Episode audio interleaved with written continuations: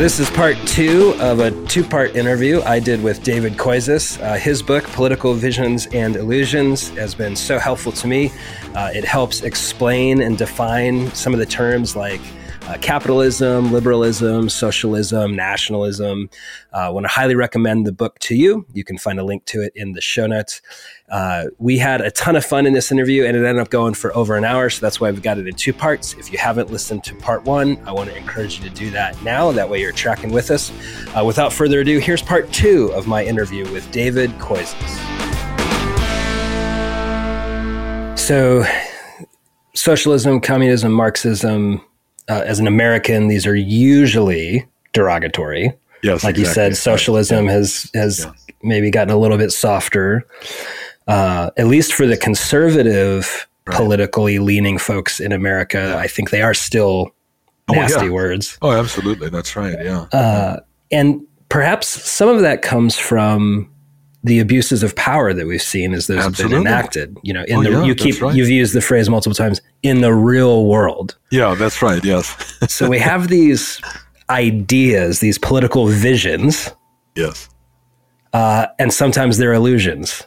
Product Yes, placement. that's By right, his yeah. book. yeah. Well, you know, I think I think virtually every ideology, even liberalism, um, has the potential to, be, to become totalitarian in some fashion.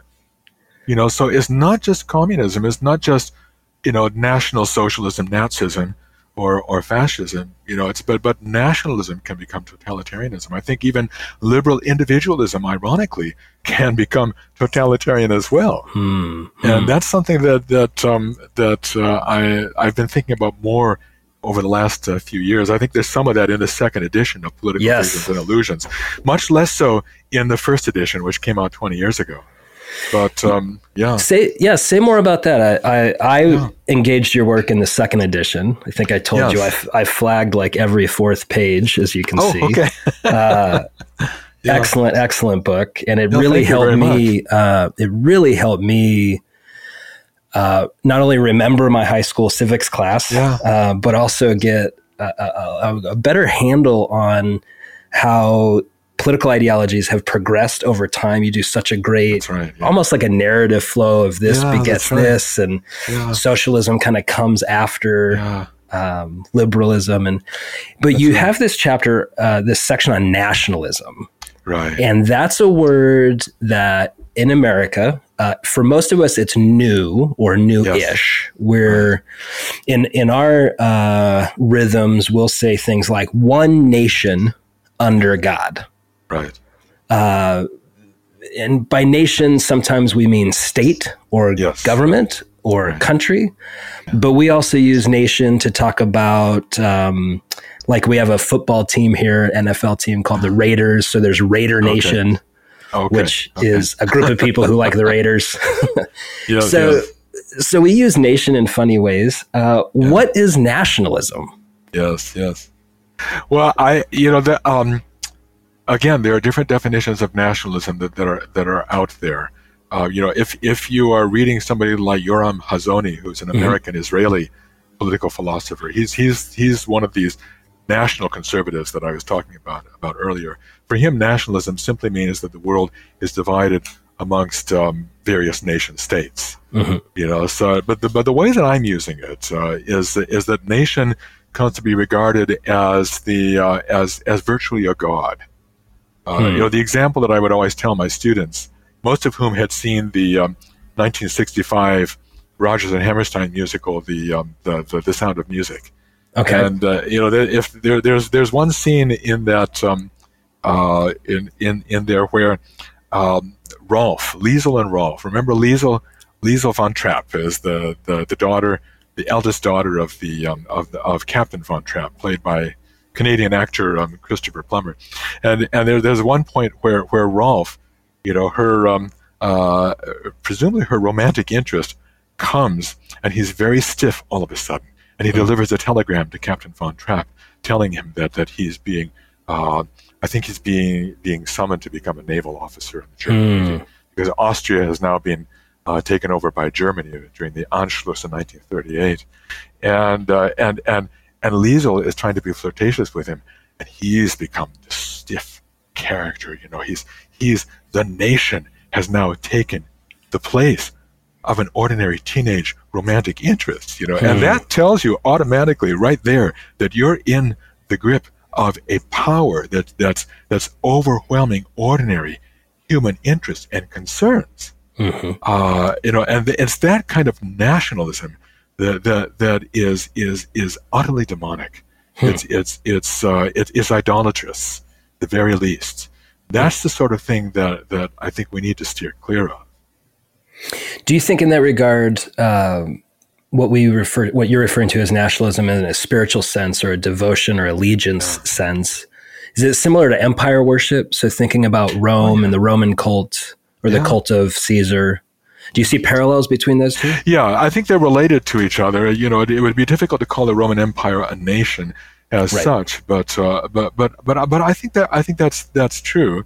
Um, you know, the the Roman emperors uh, styled themselves as gods, and everybody was supposed to, you know, pay obeisance to uh, to the Roman emperor, You know, and of course they assumed that all of their conquered peoples were, were polytheists. So you know, they the Romans were supremely tolerant.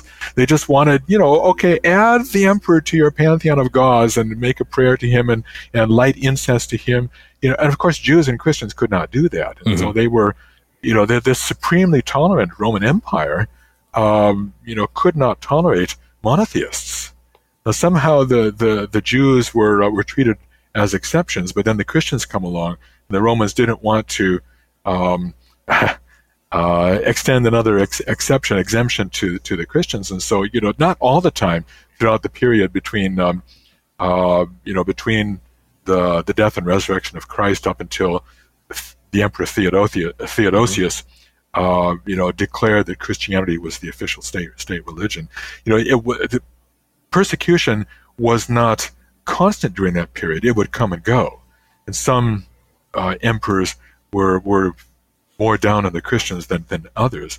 But nevertheless, you know, they, they saw themselves, you know, we're being tolerant. We just want you to add the emperor to your pantheon of gods. And why can't you do that little thing? And of Right. course, believing Christians couldn't do that. In your mind or understanding, if if if you and I were Christians in Yeah. 100 Common Era, you know, Yeah. 70 years after the resurrection, and our Roman uh, overlords Yeah. uh, were forcing us. They're saying, "Hey, you need to worship the God of Caesar." How much of that is we need to know that you're politically aligned with us, that you're not a Yes. more than like religious devotion? How much That's of right. it was political allegiance? Well, they were both very much bound together. Okay. you know, both very much bound bound together. If you if you read the beginning of of Plato's Republic, for example, um, um, Socrates and his friends are coming back from a uh, a parade in which there are sacrifices being made to the gods. You know, there's certain kinds of symbolism that comes throughout Plato's Republic. You know, the, the, if you were uh, a, a, a, a citizen of Athens, that meant that you worship the gods of Athens as well. You know, so this kind of division between religion and politics, or between church and state, that was completely unknown up uh, until well, well into the modern era. Mhm. So yeah, so you know, for the, for the Romans, if you are loyal to the emperor, that means you have to um, you have to pay him homage. You have to you have to light incense, maybe even maybe even sacrifice an animal to, So- to the Roman emperor. So if you and I are again Christians at that era, all of our neighbors are looking at us saying, Yeah. "Are you a bad guy? Are you an enemy now because of your faith, or are you still one of us? Or are, do we have to treat you like an outsider?" Yeah, Uh, in America, we have some of these rituals, these cultic that's right. practices. yeah, Um, at many of the sports gatherings, yeah, uh, there's a moment before the game begins where everyone is invited to stand up yeah. and take right. your hat off and place Yeah. your hand on your heart as we right. sing our national anthem. That's right. And if people choose to not do that Right. or kneel or make some sort of other demonstrative posture, Yeah. their general feeling is suspicion. yes. Why are you not falling in line? Yeah. Now, we don't call that religious devotion, but it very No. much feels like uh, religious practice. Would you? Well, it can, it can be. You, know. I don't. Yeah, I don't think there's anything objectionable to having um, people sing the national anthem. You know, we have our own national anthem here Mm-hmm. in Canada, a little bit more singable than the American anthem because the, the Star Spangled Banner has too wide a vocal range Oh, for, uh, for most ordinary people with ordinary voices, you know. The- uh, David, I couldn't agree. with There uh, are thousands yeah. of YouTube videos of Yeah. singers butchering the oh, anthem oh, I because it's oh, it's awful. Well, well, when I was in elementary school, when I was in elementary school in the early 1960s, we, ne- we never sang the national anthem. Okay. It was always "My Country 'Tis of Thee." uh, yeah. Uh, which is set to the tune of "God Save the King," incidentally, Yep. you know, and, Mhm. and or or else it was the um, uh, "America the Beautiful," Okay. you know, yeah. which Uh-huh. and, and they're both far more singable than Yeah, um, than that. the Star Spangled Banner. But you know, I, I mean, that's just an aside. It, it really doesn't have much relevance to what we're talking about here. But uh, but um, but you know, there's nothing wrong with. Uh, with singing in the, the national anthem, or you know, paying respect to one's country and its institutions, and I think that's Mhm. that's a very good thing. But but uh, about 36 years ago, um, a member of my family and I went to church. It wasn't our own church, but it was a church in one of the suburbs of Chicago, one of these mega churches, and it Hmm. was on the Sunday closest to July 4. And uh, uh, we we sat down. We looked at the bulletin. The whole service had been taken over by national hymns Mhm. pledge of allegiance to the flag, um, believe it or not, at the expense of actual Christian hymns or the Mhm. psalms or whatever they might, might might be singing. Well, we looked at each other and we got up and we walked out of there, and you know, ju- it just was more than I could stomach sitting Mhm. through a kind of um, patriotic. You know, I mean, patriotism is, is a good thing, but I think that that kind of patriotic display in the course of an actual church service that that made us very uncomfortable Mhm. very uncomfortable and that's the sort of thing that i that i wouldn't like don't don't particularly like to see Yeah, I mean, could you Yeah. imagine uh, Paul writing to the Corinthian or the Colossian church and saying, "Hey, make sure that on the Roman holidays you honor the emperor and pray to him and offer." Yeah. sa-" I mean, it's. it- Yeah. I think you're right that that patriotism and nationalism often get conflated, but they are distinctly Yeah. different in that yeah one yeah. Why don't you help us talk a little bit about you know understanding nationalism in in contradistinction to patriotism? Yeah okay well well i think you know patriot you know patriotism it has that word um, patria which which is fatherland you know.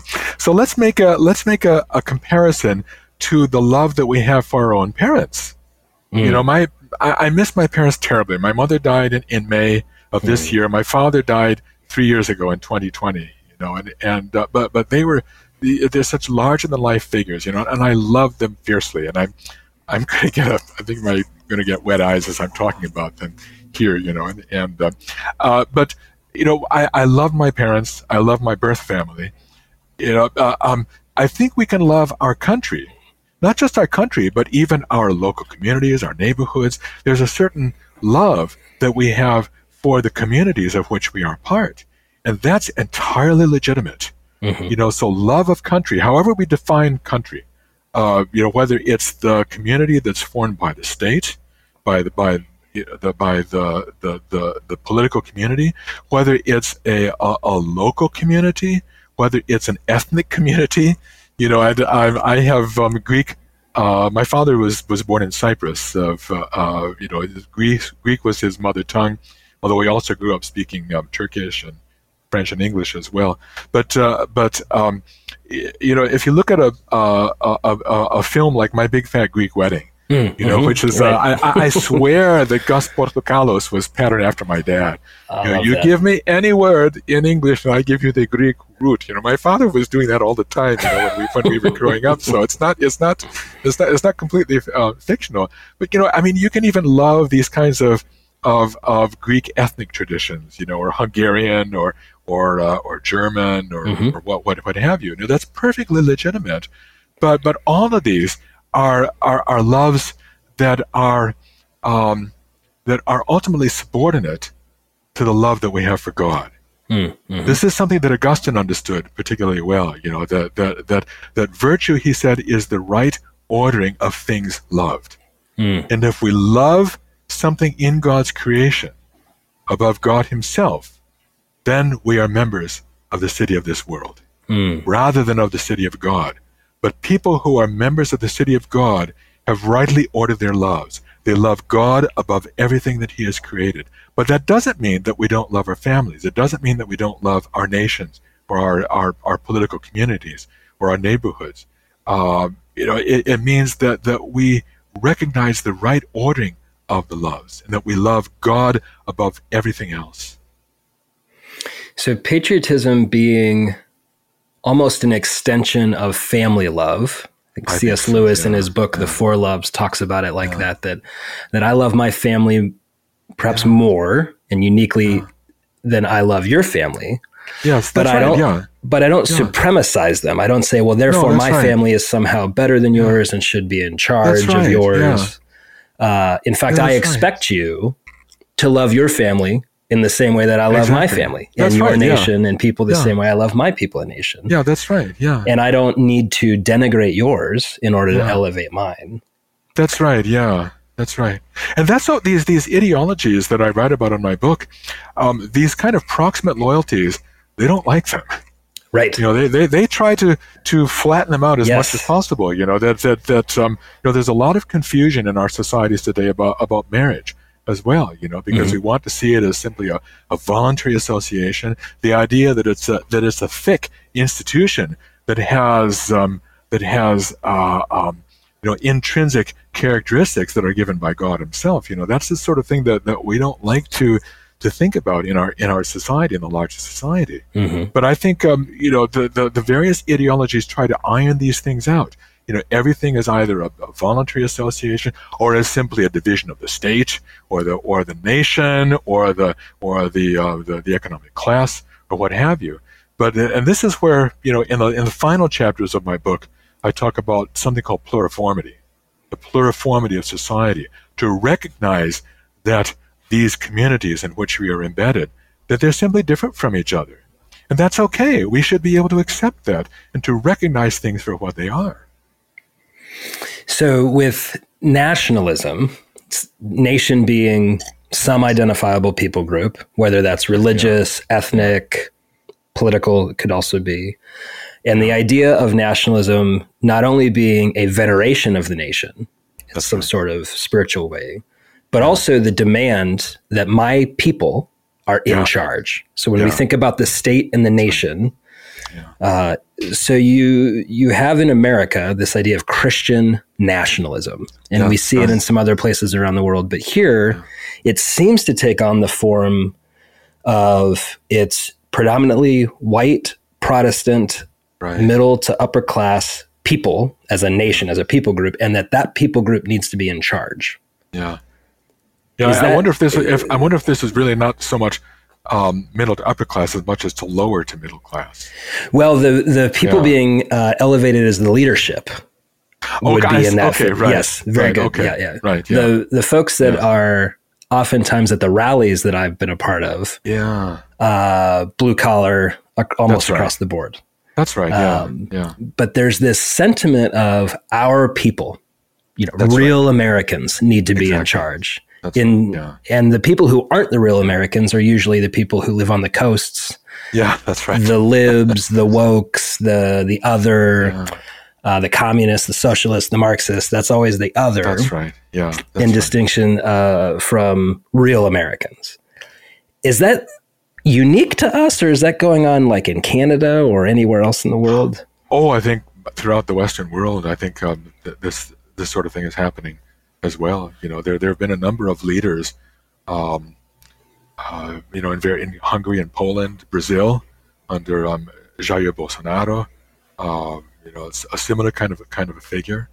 Uh, you know, and and and I, I want to be careful because I don't just want to dismiss such people and their concerns because mm-hmm. I think I think they have they have legitimate concerns. I mentioned my grandfather who was who was work, working in this General Motors plant in Pontiac, Michigan. I think there were two at that time. You know, my mother, um, when she was out of high school, was working for a short period of time for a short-lived automobile company called Kaiser Frazer, which uh, which uh, um, um, which was located in what at that time was the largest building in the world, the the, the former Willow Run bomber plant um, outside of Detroit you know, and it's uh, and that's that's where she was working. Hmm. Uh, you know, so so people, uh, even when I when I was growing up, there, there you had people living in these towns that South Bend, Indiana. I got I got mm. my PhD at Notre Dame.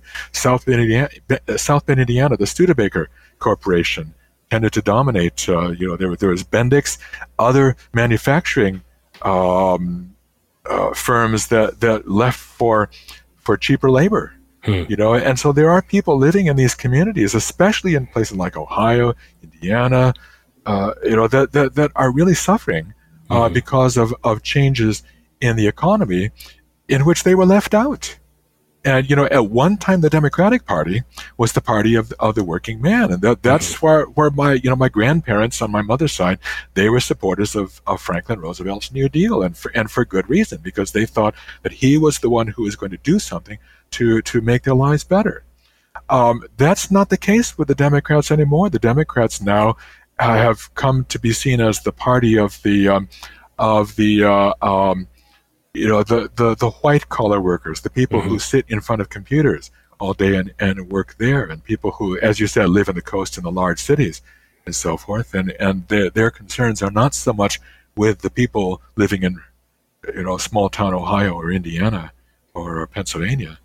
And uh, and so things have changed quite a bit over the last um, about maybe two or three generations. Mm. And, and, and, I don't want to just dismiss such peoples. I don't want to call them baskets of deplorables, right. as, as Hillary Clinton right. did, because these are real people. They're created in God's image. Yes. They have real, legitimate concerns that, that need to be addressed politically in some fashion. And unfortunately, neither of the political parties in the United States is doing that adequately. So, David, there's very real concerns, very real pain. There's uh, lament of a lost past. Uh, there's financial concerns and loss. And many in America, and it seems like around the world, are clinging to a version of nationalism, a religious nationalism, here in America, Christian nationalism. Uh, so, there are very real concerns. Is Christian nationalism going to get people what they want? It will not. And this is typically what happens if uh, people follow an ideology for a while, and then it turns out to be spiritual, spiritually bankrupt. Mm. I think I'm, I think I'm willing to use that term, but it also proves not to work. Okay. Because it is based on a misunderstanding of human nature and what human beings are. So once they abandon faith in one ideology, then they tend to follow another one, hoping that things will work out better for them. So they leave liberalism behind. You know, that this classical liberalism, that uh, you know, capitalism, if you want to call that, uh, the the market economy hasn't worked for them so well. They leave that behind, and then they want to, okay, we'll we'll try for socialism this time, or we'll try for nationalism. But that doesn't mean that that is going to work for them. And typically, what happens is that it does not work for them. Hmm and and and and it brings other problems along with it that then have to be dealt with by not just governments but by a whole variety of of um, communities and social formations. Hmm. So, what might be some of the shortcomings of religious nationalism? Um, it expects things to, well, it expects that um, it expects that, that solutions will come about through some simple mechanism. Hmm. Okay. If we just shut out immigrants, then everything will be fine. Hmm. You know, if, if we just, um, you know, um, go back to the coal mines and the, you know, and, and, and bring back coal, then, then things will be fine again. Hmm. If we just do this or that or the other thing, um, then things will be fine again. We'll, we'll have what our grandparents had in the 1940s and the 19 1950s. Mm-hmm. And of course, that that's not going to work. We've moved beyond that. Mm-hmm. Um, yeah. Would you say that nationalism is usually focused backwards, meaning it's looking backwards on something that it wants to reclaim again? It possibly, yeah, but not necessarily. Okay. okay. So you know, I mean, certainly under under um, National Socialism, you know, under under Hitler and the the Nazis in, in Germany, they looked back to the supposedly pure, uh, you know, German folk. Yeah, German, the golden German, era. German people, yeah, golden era. You know, and and and Mussolini as well could look mm-hmm. back to the Roman Empire and wanted to try to you know, build a new Mediterranean empire in, in, mm-hmm. in North Africa and, and East Africa uh, by conquering Ethiopia mm-hmm. and so forth. You know, so so, but not necessarily because sometimes sometimes uh, nationalists have uh, a view that, wow, you know, we have been, um, you know, for for generations we have been controlled by foreigners mm. who don't speak our language, who don't know our ways. We want to be liberated from them, and we will have a glorious future once we are liberated mm. from mm. them, and everything will be better after that point. Yeah. So, uh, as you're saying that, I'm thinking of uh, 1980s, the troubles in Ireland, right. And this conflict that was happening. Is that a version of like an ethnic nationalism where the Irish are saying, "We don't want your rule; we want to rule ourselves"? Yeah, I think that, that that's part of it. Yeah, the, the Ireland situation is complicated by the fact that you have so many um, Protestants living in, in Northern Ireland who want mm-hmm. to be part, remain part of the United Kingdom. Although um, last I heard, they might now be in a slight minority status hmm. Relative to Catholics in Northern Northern Ireland. But um, I'm, I've, I've not seen um, um confirmation of uh, of that. But um, I'm, you know, I, I, I could use um, uh, maybe maybe Greek nationalism in the 19th hmm. century. You know, there had never been a country called Greece. Mm-hmm. That that was completely new. You know, the the Greek Revolution began in 1821, and then it took another decade before this new kingdom of Greece uh, was recognized by the great powers as being uh, an, an independent state. Mm-hmm. Greece had never I- existed before. You know, there mm-hmm. was there was there was the Byzantine Empire, but that was simply the late Roman Empire that happened to be Greek speaking at the time. But uh, but but Greeks wanted to wanted to have a well, they wanted to revive Byzantium, I suppose. That was mm. so. They was looking to the past, but they also thought that that if they could gain as much territory at the expense of the declining Ottoman Empire, the things would be a lot better. Mm. And and my father's native island of Cyprus was caught up in that as well, because it was um, in the 1950s, uh, late 1950s, there was a guerrilla war uh, being fought by by people who wanted to unite Cyprus with uh, with Greece, despite the fact that there were a lot of Turkish Cypriots, maybe about 20% of the island, hmm. um, some of whom I found through DNA testing are, are relatives of ours. You know, the, oh, wow. Greek and Turkish Cypriots are actually related to each other. You know, and sure. you might uh, you might not get them to admit that, but it, but it is true.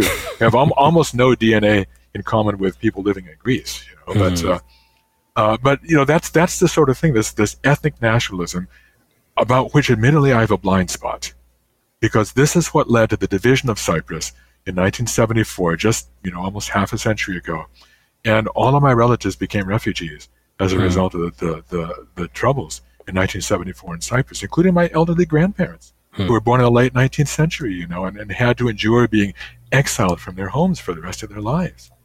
And so this is why, you know, for when I think of ethnic nationalism in particular, uh, I have a, um, I have a, an emotional block. You know, mm-hmm. it's, it's something that I, I have difficulty difficulty seeing the goodness in, mm-hmm. even though, you know, my my um, studies tell me that there is good in everything mm-hmm. in God's mm-hmm. creation in God's mm-hmm. world. Mm-hmm. You know, even even the worst of um, ideologies have something positive to um, to contribute.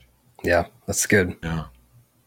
So just kind of as we conclude our time, you end your book with some really, really good thinking and articulation of that good thinking in how followers of Jesus can live in the space that they find themselves in under whichever governance or, or, or idea. Talk a little bit about if just for those of us that are listening, where most yeah. of us are Christians living in America, yeah, yeah. how might uh, Scripture, the teachings of Jesus, and the Christian tradition shape our view of how we operate civically in this world? Right, right. Yeah, well, I think um, you know, I, I towards the end, I I um, talk about something called pluriformity. Mm-hmm. You know, the pluriformity of authorities, or the plur- societal pluriformity, if you will, which simply means that that we are embedded in in a diverse diverse communities you know simultaneously you know so mm-hmm. i am at once a member of a particular family i'm also a citizen of i'm a, happen to be a citizen of two countries united states and canada uh, you know, I'm a uh, um, I'm uh, um, a husband in a marriage. I'm a father to our to our daughter. Uh, you know, I'm uh, I'm maybe a, I'm a member of a particular church community as, as well, downtown Hamilton. Uh, you know, we are we are members of various communities. To keep that before us at all times, and to recognize that these that we need to respect the integrity of these communities. Mm-hmm. So very largely, it means to to be careful not to fall prey to the the promises, the false promises that are given by these ideological visions. Now, I have another book that's coming out in, in November of next year. Okay. That uh, yeah, the the um, uh, the the working title is Citizenship Without Illusions.